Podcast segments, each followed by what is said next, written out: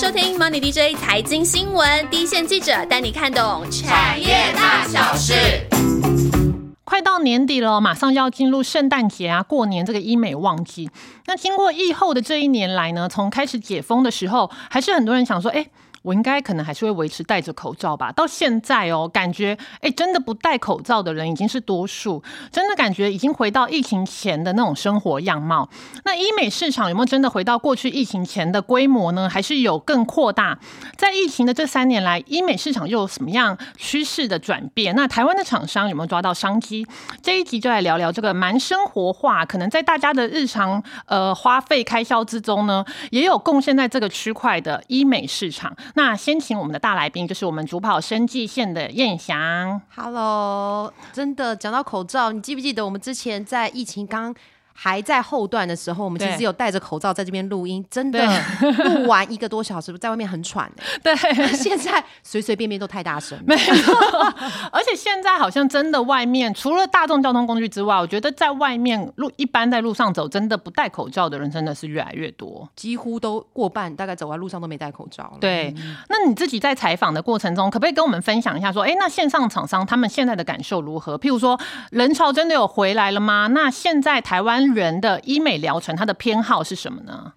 我觉得不用戴口罩真的差很多。要戴口罩的时候，你觉得你会去买保养品吗？化妆品只要露出来眼睛就好了。保养品应该还是会买，但是化妆品真的是只会买眼妆。没错，只有住反正看得到的地方保养就或者是化妆就好了，好看就好了嘛。对。所以那你觉得那个时候怎么可能？因为一年可能都要戴着口罩，怎么可能有人会花十几万？对对，医美因为医美又比保养品更贵。对对，而且它的有效期可能就是一到两年，就你最漂亮的时间都戴着口罩，对，所以那一段时间又省了这个开销，对，难怪多出很多可以做在别的方面的消费，对。啊，所以厂商的感觉其实也是这样子。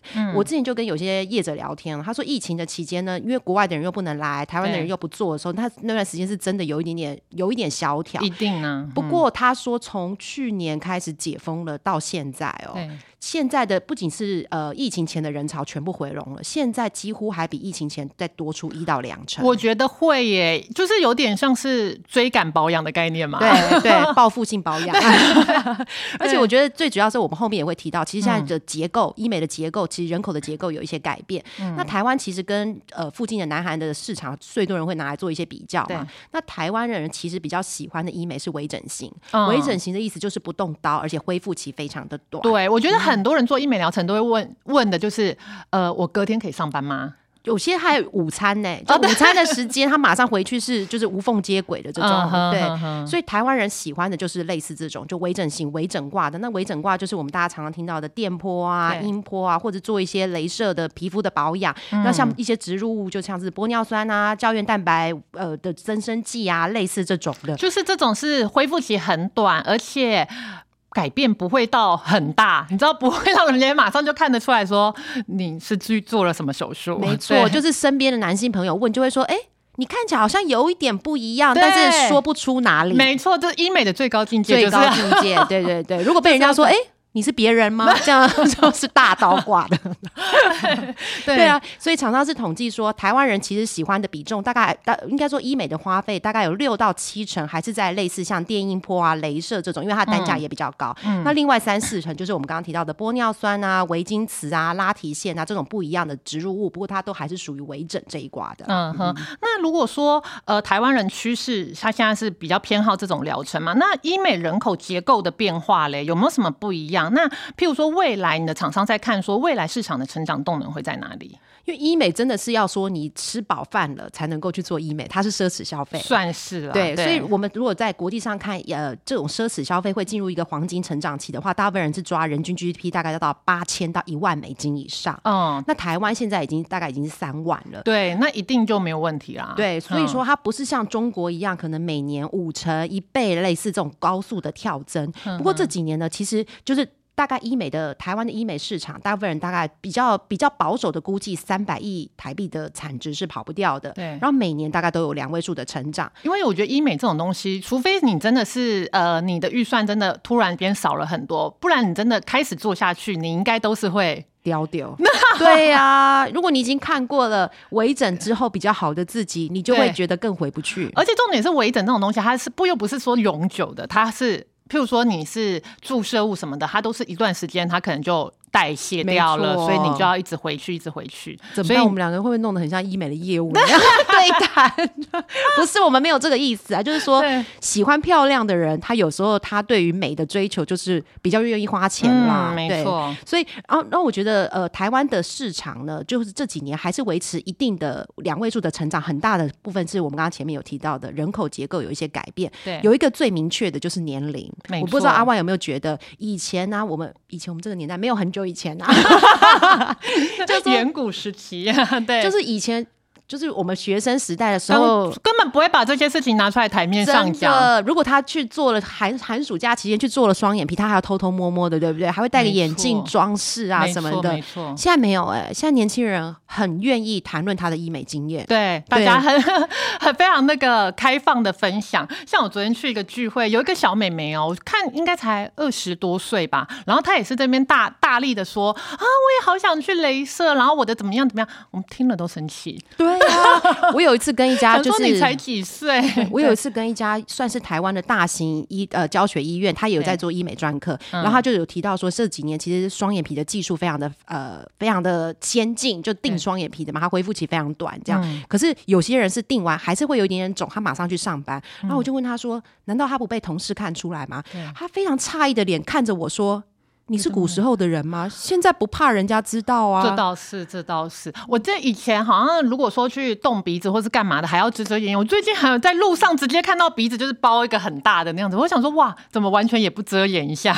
对啊，所以我觉得这个这个就是大家对于医美就是变成是日常保养这件事情，比接受度变高而且大家就觉得说，哎、我让我自己变漂亮也没有什么不对。对对对。然后我们那天我们我们在开会的时候，我同事有提到说，他觉得小孩生出来是单眼皮还是双眼皮根本没关系，可能大家就准备一笔预算，可能让他在出社会的时候让他去割双眼皮就好了。对，以前男孩很多父母就是这样，我没想到台湾这几年的父母的接受度也非常非常高。没错，就是有，而且是有一种是成年礼的概念吗？对啊就是出社会之前，然后让你就是。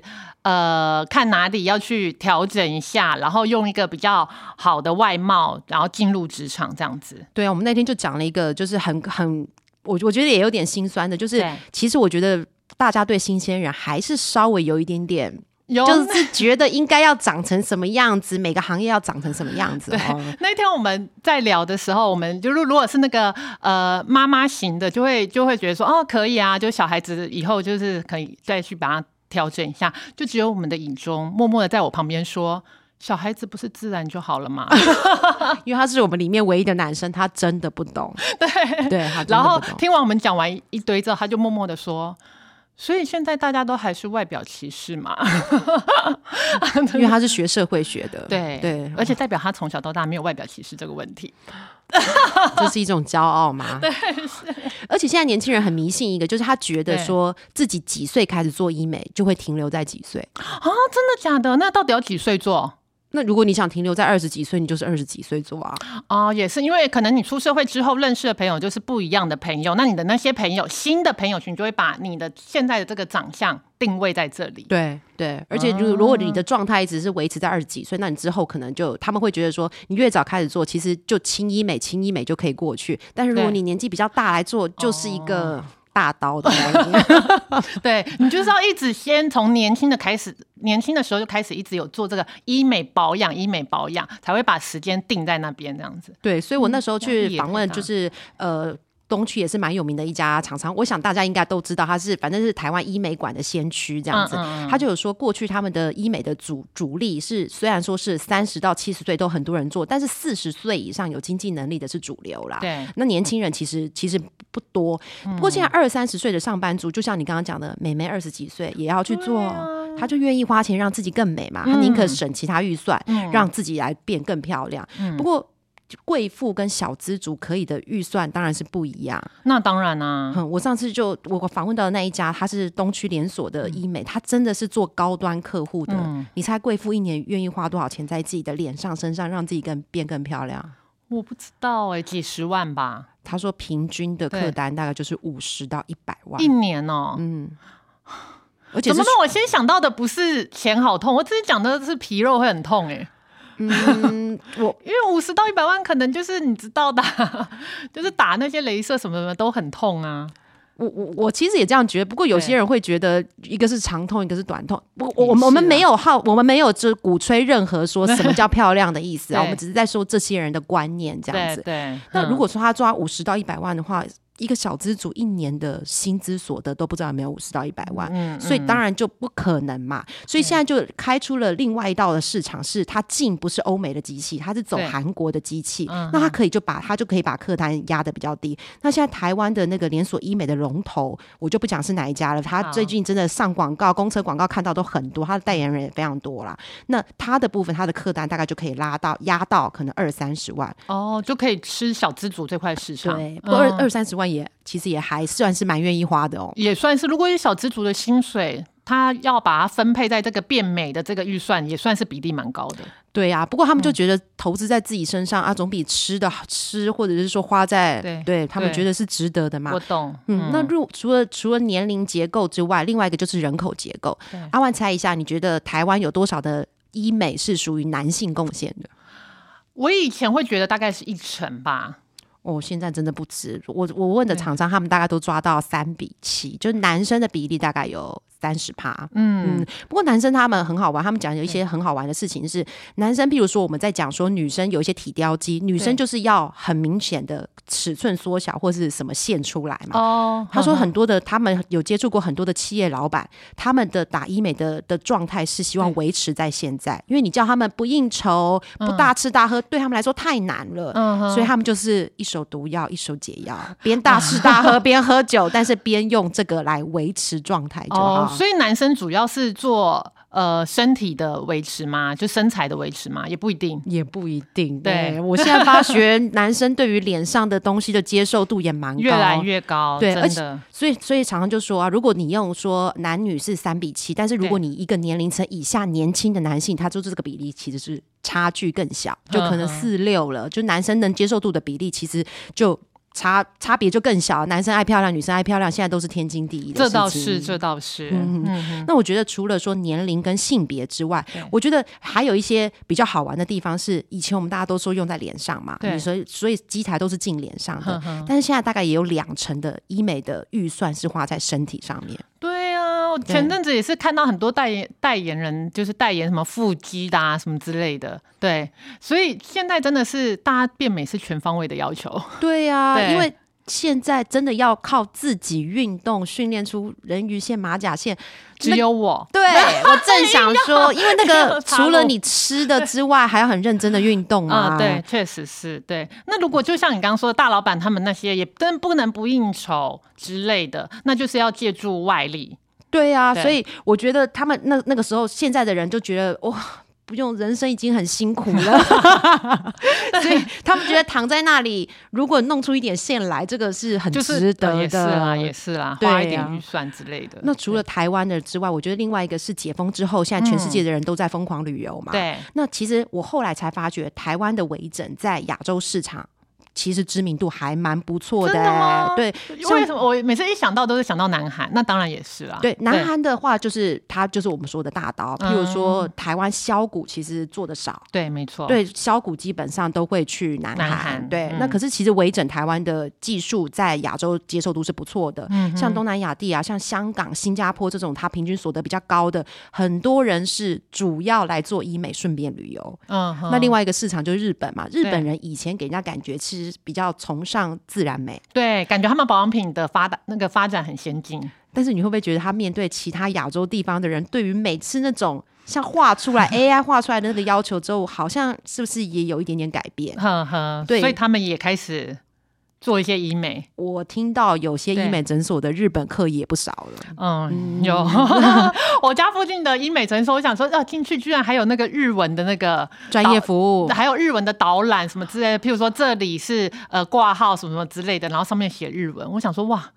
很国际化，对 所以他们大概是抓这个海外客的比例，大概占我们医美的整个来客的比例，大概有占到一成，而且一成也蛮多了耶。以后会更高，嗯因为嗯现在我知道蛮多的厂商，明年的主要的计划就是在海外的招商跟海外的行销活动。嗯嗯，了解。那经过疫情这几年的停滞，刚刚除了说呃台湾的呃医美也吸引外来的人口，或者是也想要输出之外，医美现在有没有什么新的技术或者新的趋势发展呢？就像我们刚刚啊啊，我们刚刚有提到的、啊，对美的人都是很贪心的，他不会觉得说瘦就好，对，他觉得要瘦的地方要瘦，要蓬的地方要嘭。哦，压力好大。真的，为什么现在要弄成这样啊？不能自然就好吗？以中上升。也是可以啦，对自己的标准要调整。所以啊，就是譬如说像植入物，以前可能玻尿酸是单一疗程，那玻尿酸比较多的，就它的用途就是蓬起来或者是支撑嘛。苹果肌什么之类的对对，或者是说它做一些什么平整度的调整，这样那可能可是其他的植入或者其他的电音波，它又有其他拉提或其他不一样的效果。所以现在其实有一个趋势，就是不管是疗程上面他们会做复合的，就是对有点像是说我是一个医美顾问，看你的一张脸之后，我会告诉你说这里用玻尿酸，那里用电音波，在什么，就是一个我弄一个 package，给你我懂，好可怕的感觉，就是看着你的脸，然后默默的抄下了你该就是微调的部分，这样子压力然后就进去就想说，为什么要这样子惩罚我爸妈？就是说爸妈生的不好吗？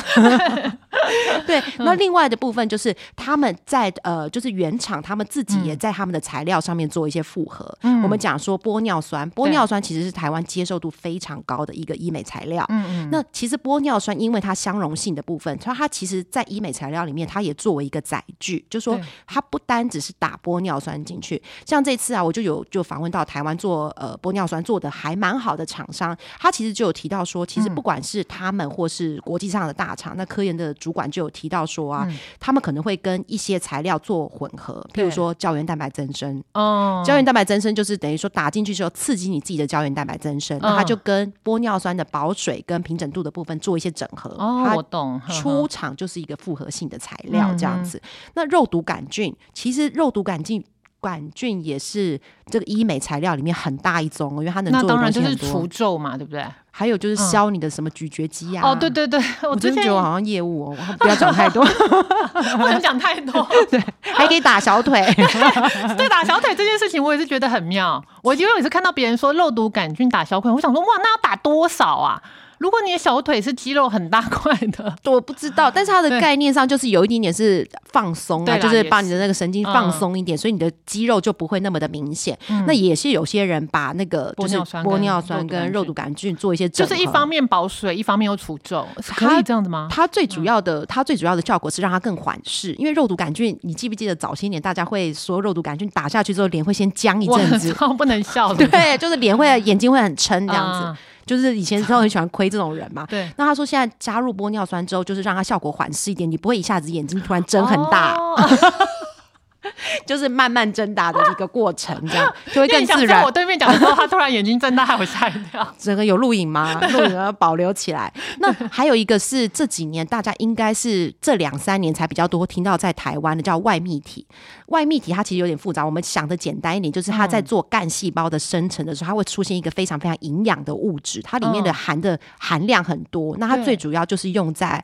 肌肤呃，就是等于说呃，组织的修复跟再生。嗯那很多人也会把外泌体跟玻尿酸做一些整合。我不知道阿万有没有听过一种叫水光针，没有听过，它就是有点是我们一般敷脸是敷在我们的表层嘛。对那我如果我们希望我们的那个脸的保湿度再好一点的话，有一早些年会把玻尿酸打在我们的皮肤里面，他们就叫做植入式的面膜，嗯，对，就让你的保水层欸再更好。嗯可是因为那个它打进去的时候会先破坏你的肌肤纹理，所以有些人前面五到七天的时候，其实皮肤会更干。嗯哼那他就把外泌体跟水光针做一些整合，嗯哼就是去补全掉以前前面五到七天可能会更干这样子的问题嘛，他就会做一些整合这样子。所以因为这样子复合疗程的关系，那当然国际大厂已经在投入了嘛。那像台湾的，譬如譬如说像胶呃像科研啊，或者说和康生是有胶原蛋白跟玻尿酸两个平台的，那他们他们其实在做产品的研发上面，这几年都已经投入蛮多在做新品的研发。当然我们要期待它出来，可能还要一段时间，不过这个是一个趋势。那另外一个就是像友华跟耀雅，它代理早些年友友华最有名的是玻尿酸，那耀雅就是光镭射类的机台的代理，这样。那可是这其实这几年像友华，它也开始加码，可能引进了像肉毒杆菌啊，或是其他的医美材料，其实就是因应这种复合疗程的一个趋势。嗯哼，了解，这样子感觉好像还蛮不错，就是你做一个疗程可以有两种。两种效果加成的效果，对，或者是让一个疗程的效果更突出，对，就是反正有些人就会觉得说，我已经请假了，对，就要把这张脸变得好看一点，你可不可以一次到位？没错，没错。嗯那另外有一个前面几篇也有提到的嘛，现在的人不只是脸爱美，他其实有些人会要求更多是身体好看，还有一种是，如果你的脸看起来很年轻，身体看起来很精实，但走路很慢。是不是也哦？现在的人压力真的好大。对这个问题，我有想过。譬如说，有的人贵妇看起来哇，脸很漂亮，然后皮很崩，但是下半身感觉怎么办？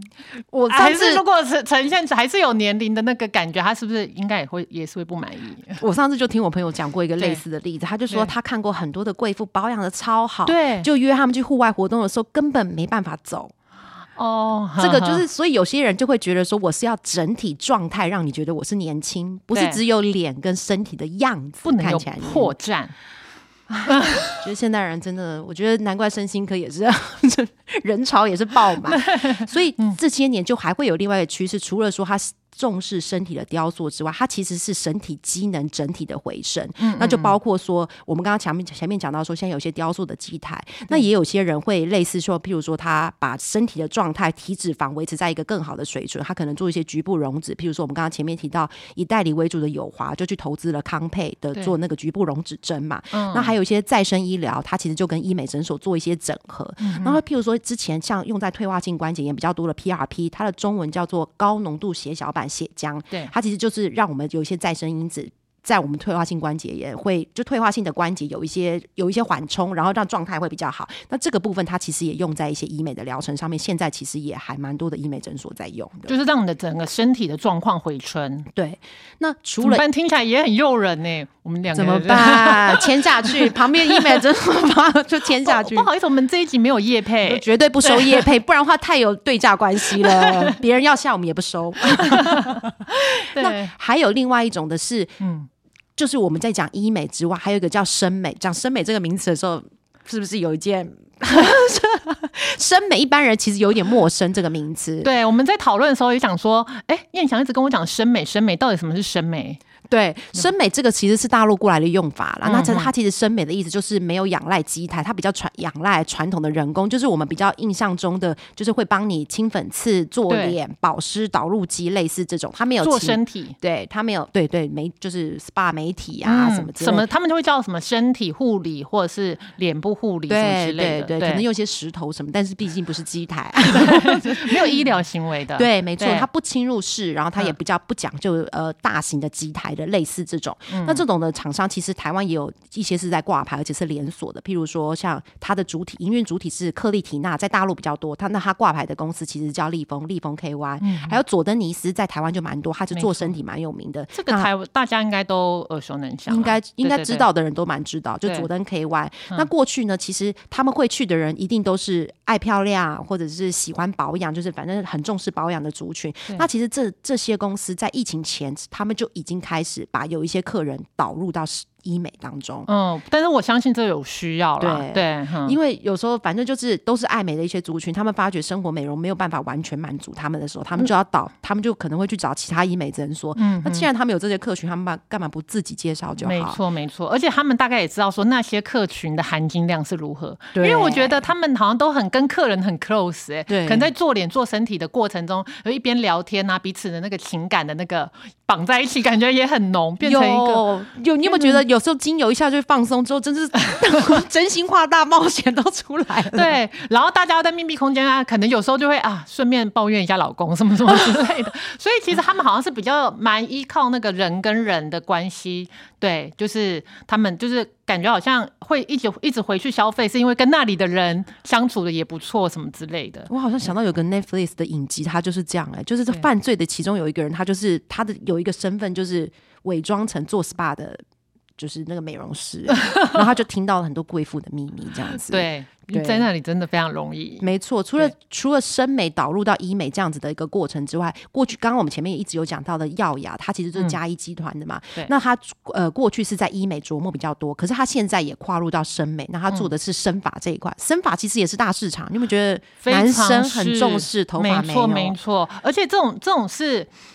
头发对于男生而言是一种非常重视，可是又好像市场非常大，但是不是都有效。对，但是他们好像目前还是处于一种不太会嚷嚷说我去植发了，或者是我去做什么头皮什么什么之类的，对不对？但是事实上的市场是很大的，对呀、对因为男生的就是他确实是有，譬如说荷尔蒙分泌或什么的问题，遗传会会造成他比较不容易长头发这样。对对所以其实这几年耀雅在跨自己的审美通路上面，其实他那个生发通路就做的蛮成功的。嗯哼，了解。那刚刚我们提到那个医医材的那个医美输出的市场嘛，那台湾的医美耗材在呃在海外的竞争力又是怎么样呢？其实台湾医疗耗材啊，对如果在美容这一块出口已经很久了。嗯，但是因为以前可能相对于大型的医材或者是其他大型的的什么电子器材的话，产值不够大，其实被讨论到的不多。不过刚刚我们前面有提到玻尿酸的大厂科研，它其实产品在欧洲啊、中南美啊都看得到了，而且它之前哦，它在大陆医美的玻尿酸的独家经销商其实是它国际大厂高德美，高德美就是玻尿酸的第一名的厂，第一二名的厂商。对，所以以高德美跟它因为产品的属性上面会有点不同，所以它有点是一次销售，所以高德美去代理了科研的产品这样。嗯那另外做胶原蛋白的双美，其实双美这家做胶原蛋白在台湾的接受度不。不一定说这么高，对因为台湾人喜欢玻尿酸，可是它在大陆其实讨论度蛮高的哦。大家如果去上一些什么去讨论区的话，其实双美自己的品牌吗？对、哦对，所以其实其实它的胶原蛋白在大陆的接受度其实是比台湾来的高的。嗯这样，那另外一家大家可能比较少听过的，少少听过的是新贵的厂商金钻，那他做的是拉提线。最近大家应该可能比较密集的看到他代言人的广告。就是台湾第一美女，啊，对有有有对有没有广告嫌疑，但是他就是 反正大家可以知道这家公司他做的拉提线，它是这个新一代拉提线是用我们台湾第一美女来做他的代言人的这样。那他现在已经也在香港最大的医美集团已经打入他们的供应链了。那另外一个就是我们刚刚前面提到，它有胶原蛋白跟玻尿酸两个呃技术平台的何康生。对那它加入了大疆联盟之后，因为大疆就是在海外的业务跟据点很多，那它现在这几年其实在海外也做的不错，然后这几年也开始比较扩大在布局大陆的医美市场这样子。那我觉得台湾，你一定会想说，台湾的这些医疗耗材或者是美容耗材，在国际上，呃，为什么发育发迹的这么早？我觉得有一部分的原因是因为台湾本来在化工业就是就有一定基础，对，对台湾本来化工科学业就是就是就是有一定的那个含量，技术含量。那另外一个是台湾的医生素质，我觉得大家不用哦说，台湾很多人都来台湾没错，看而且服务很好，没错，而且台湾的医学品质、整形外什么外科、各外科在全世界都是有名的嘛。那我觉得台湾有很多的医美的厂商，其实很早期就看到医生介入，不管是医生参与研发，或者是说把医生当做一个比较好的就是意见领意见的来源这样。嗯所以他们刚刚开始开发的时候，医生就加入。我觉得可能都是台湾的美容耗材，其实在国际发展蛮早的一些原因。那如果相比南韩嘞，相比南韩的话，必须说啦，就是大型的机台，比如说镭射机或者什么，就是这些机台、嗯。电波、音波机，台湾的厂商一直听到有一些厂商在研发，对。但是我这一次去看了很多家的医美诊所，他们是说没有看到台湾的机台真的在卖。哦对我我我查了一下 TFDA，真的合可的台湾机台也很少啦，所以台湾的诊所也很少引入，几乎因为台都还没合可、啊，对对，嗯。所以南韩的部分，他们一个是他们本来就比较投入在机台的研发，另外一个是很多厂商有提到说，南韩的政府比较愿意给这种创新的医材许可证，哦，对他们比比较鼓励，对，所以他们嗯可能比我们的呃主管机关比较谨谨慎一点，对，是 是。是所以相对之下，这个投入机台的其实南韩是领先的。嗯但是如果说真的是以植入物来说的话，南韩这几年有一些呃植入物有就是譬如说玻尿酸啊或者胶原蛋白的、这些有开始进到一些海外的市场。不过如果以如果以跟台湾的竞争力来说，南韩比较主打的还是便宜啦。哦。台湾的厂商可能已经比欧欧美厂商便宜个两三成，那南韩可能再比我们再便宜个一两成。好，所以他们的竞争力是在这边吗？呃，价格可能是一个部分啊，价格是一如个部果你有价格考量的话，譬如说我们刚刚讲的小资族啊，对它可能它的价格敏感性比较高，对可能啊那个价钱。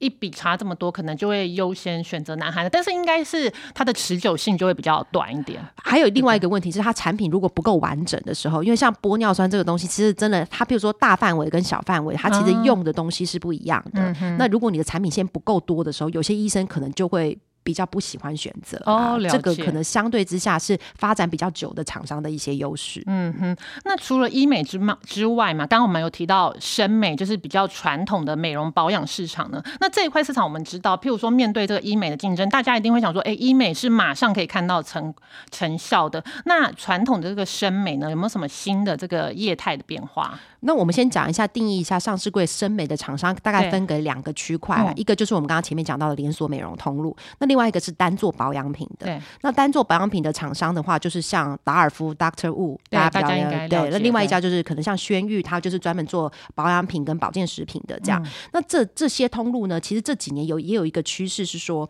他们会喜欢去做一些通路跟呃客群的一些整合。嗯那像应该是说线上线下，这个是所有的业态、所有的行业都在做这件，事情嘛。毕竟大家现在很多都是电商，对，没错，像达尔夫，他本来可能是线下比较强，那他现在就往线上去做。那轩玉相反，他是电商起家，他就开始跟线下做一些整合这样子。那如果而且还有一个趋势是说，比较多的人喜欢在不同的客群当中去做多品牌，嗯像 Doctor Wu 这种，就是他用 Doctor Wu。然后去打它所有的核心产品，这种单一品牌反而是少的。对。很多的是，就是我们可能不知道，其实这些背后的这这些背后的那个化妆公司是同一个公司，但是其实它的品牌分切成很多种，切割的很细，这样。像轩玉的，它其实它其实针对不同的客群就就有嘛。还有之前我们有可能在百货公司也常常遇到，就是让你敷面膜去填问卷的。哦，那其实背后很多都是同一家保养品公司啊，对他们的其实他们的行行销。销对比较类似，但是他们嗯。客群其实是没有一样的这样。那美容连连锁美容通路的话，其实台湾这几家其实点都非常的多啦。那台湾已经比较不是他们主要的扩张市场，是因为台湾不管什么都很饱和。饱和，而人又少，所以说这几年呢，他们在台湾有扩点，但是比较多都是比如说店型的转型，做一些旗舰店，或是再把它那个呃服务的升级，所以他们在大台湾的设定的店数都是比较温和的成长。那大陆就是去年前两年有一些封城啊或什么，那是真的是完全不能做生意的。嗯那今年虽然说它没有封城的影响，所以他们的可能营收都有一些回升，不过因为经济情况的的差别，所以就变成是说他们有些旧店可能没有办法达到他们当时加盟呃目标的要求的时候，就淘汰店也很快。嗯所以这几年呢，他们反而是在新店的净增加，就是扣掉关掉的旧店上面，其实是比较保守的。所以这几年他们其实比较多的做的是不是店数绝对值是的单店成长。对，嗯他们可能整合一些线上的，或者是在嗯做一些服务的部分，把一些譬如说每个客人的客单价，看看可不可以提高。对，就把一些忠实户再拉的近一点，拉别人的客人过来，或者是类似这样。嗯哼，OK，好，那这一集呢，感觉真的很像那个我们那个女孩的那个下午茶时间，就是这样，两个女生在谈医美。会不会以中已经带头把男生的群众全部带走了，去开另外一个频道了 啊？还好我们这一集不是跟以中一起聊，因为我们在讨论的时候，他讲了一个什么，我真的傻眼了。我想我妈妈都不会问出这个问题。对，我们在讲说什么是生美的时候，然后以中就默默的在旁边做，因为我说生美相对于医美，生美就是比较传统的美容方式。他听到“传统”两个 key word 就讲了一个非常令人害怕的延伸。嗯他就说是班名吗？年轻的群众会不会不知道什么叫班名？对，然后他一讲的时候，包括我、燕翔、心杰，还有我们那个大地之母诗音，对，吓傻了。对 完全看着他想说有事吗？对，现在年轻阿万要不要解释什么叫斑名？是年轻的人可能真的不知道。就是什么用线，然后把那个脸上的细毛去除，是不是？对，然后就就是像新杰、阿万他们还有说新北市有些市场还看得到。对讲真的，我在台北市的市场是比较少看到了。有了市场好像还是可以看得到。哦，不够早去，因为我不是他的群主，他可能要六点。然后突然雨中讲了一个是斑饼吗？帮我哇，要靠斑饼来做一家店，会不会？真太的辛苦，没有班名都是个个体户啊。阿嬷对对因为讲真，那也应该蛮吃技术的。对对，阿嬷的那个技术要让你可以固定的去搬，而且而且这个哎听说很痛哎、很痛，而且这个技术感觉应该已经会不会越来越失传？一定的吧。要不要去学？笑死！不过我们两个虽然是在谈医美，不过内容当然还是秉持着我们那个 MDJ 的调性，就是比较深入的产业分享啦。那我们今天就是先从疫后真的医美市场回来了吗？然后业者是怎么看市场的成长幅度，还有最近医美跟以及传统呃生活美容就生美这个市场有什么大的趋势跟改变谈起。那下一集呢，我们会再针对国内在医美市场有相对有利基的个股，获利展望也不错的，会再介绍给大家。那么接下来就进入了我们的回复留言时间啦，先请燕想来念我们第一个留言。先讲留言的时候，是不是提醒大家去听一下前一集的有事吗？对雨中有用非常特别的方式，希望大家 来留言。对，我们要为了证明我们不是 AI，没错，嗯没错，大家要有要留言，我们才能互动哦。对 对，一定要。第一个留言也是常常看到的，他是昵称是五五星选我，然后他的标题是大侠爱吃汉堡包。他说：“Money DJ 的大家对产业的敏感度真的很高，有些没注意到的产业发展都是多亏你们的专业介绍才去挖到宝。然后非常感谢我们的优质节目，还有专业的记者，希望我们真的有帮你们挖到宝。有一些，因为我们是冷门产业的冷门产业跟冷门个股的专业户，对，而且好像我觉得好像通常那个听众点菜的部分，我们好像都会一一的帮他们实现，对不对？对啊，我们就是许愿池啊，怎么还不来许愿？还有没有够 更更冷门的？对，有诶、我们接下来马上就要推出，也是之前那个听众许愿的，对不对？我有我以为说他更冷门的，譬如说做做辣的、打辣的，对，如果看看那个大家有没有什么那个就是有兴趣或者是想听的，都可以留言给我们一下。我觉得我们的这很大的优势是，就是别的地方没有听，还没有讨论度很高的一些产业，因为我们真的我们的记者。说真的是比较资深的，然后呢，我不说，不搭腔。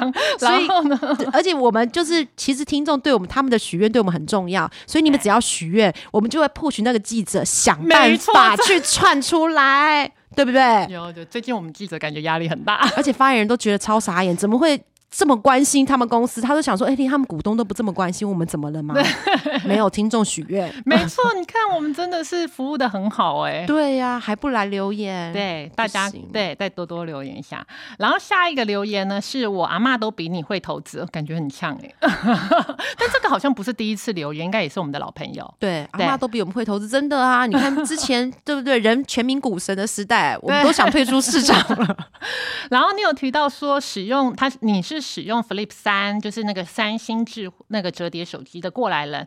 他说电量超差，呃稍差，一幕用两年不到就坏掉。优点跟别人用的不一样，就是爽。哎，优点就是跟别人用的不一样，就是爽。对，那缺点就是旗舰机的价格，但是寿命不长。这真的是打中我的心呢，因为那个以中那个轴承。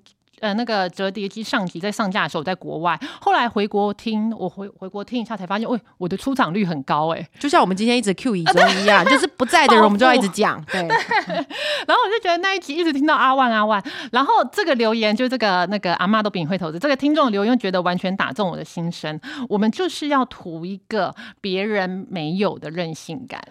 就是拿出来当手机要当打开来的时候 的那种你知道骄傲感，然后等到真的手机就是故障了之后再来发火。我们不回忆，因为我们这个在讨论折叠机的手机的那个讨论会上的时候，我们阿万已经一个人占我们四个人。对，然后其他人都想说，嗯，阿万的价值观。然后好，那不知道这个听众是不是有在期待苹果推折叠机？那最后最近呢，有一个厂商跟我说，苹果推折叠机可能要等到二零二七年，我不知道，就是厂商说的。二零二七好还好久哦！看我听到二哦。零二七的时候，我心里也想说，哈，怎么这么久？好啦，希望我可以继续坚持在那个折叠机的阵营。OK，好，那今天的节目就到这啦，那我们就下集节目再聊喽，拜拜。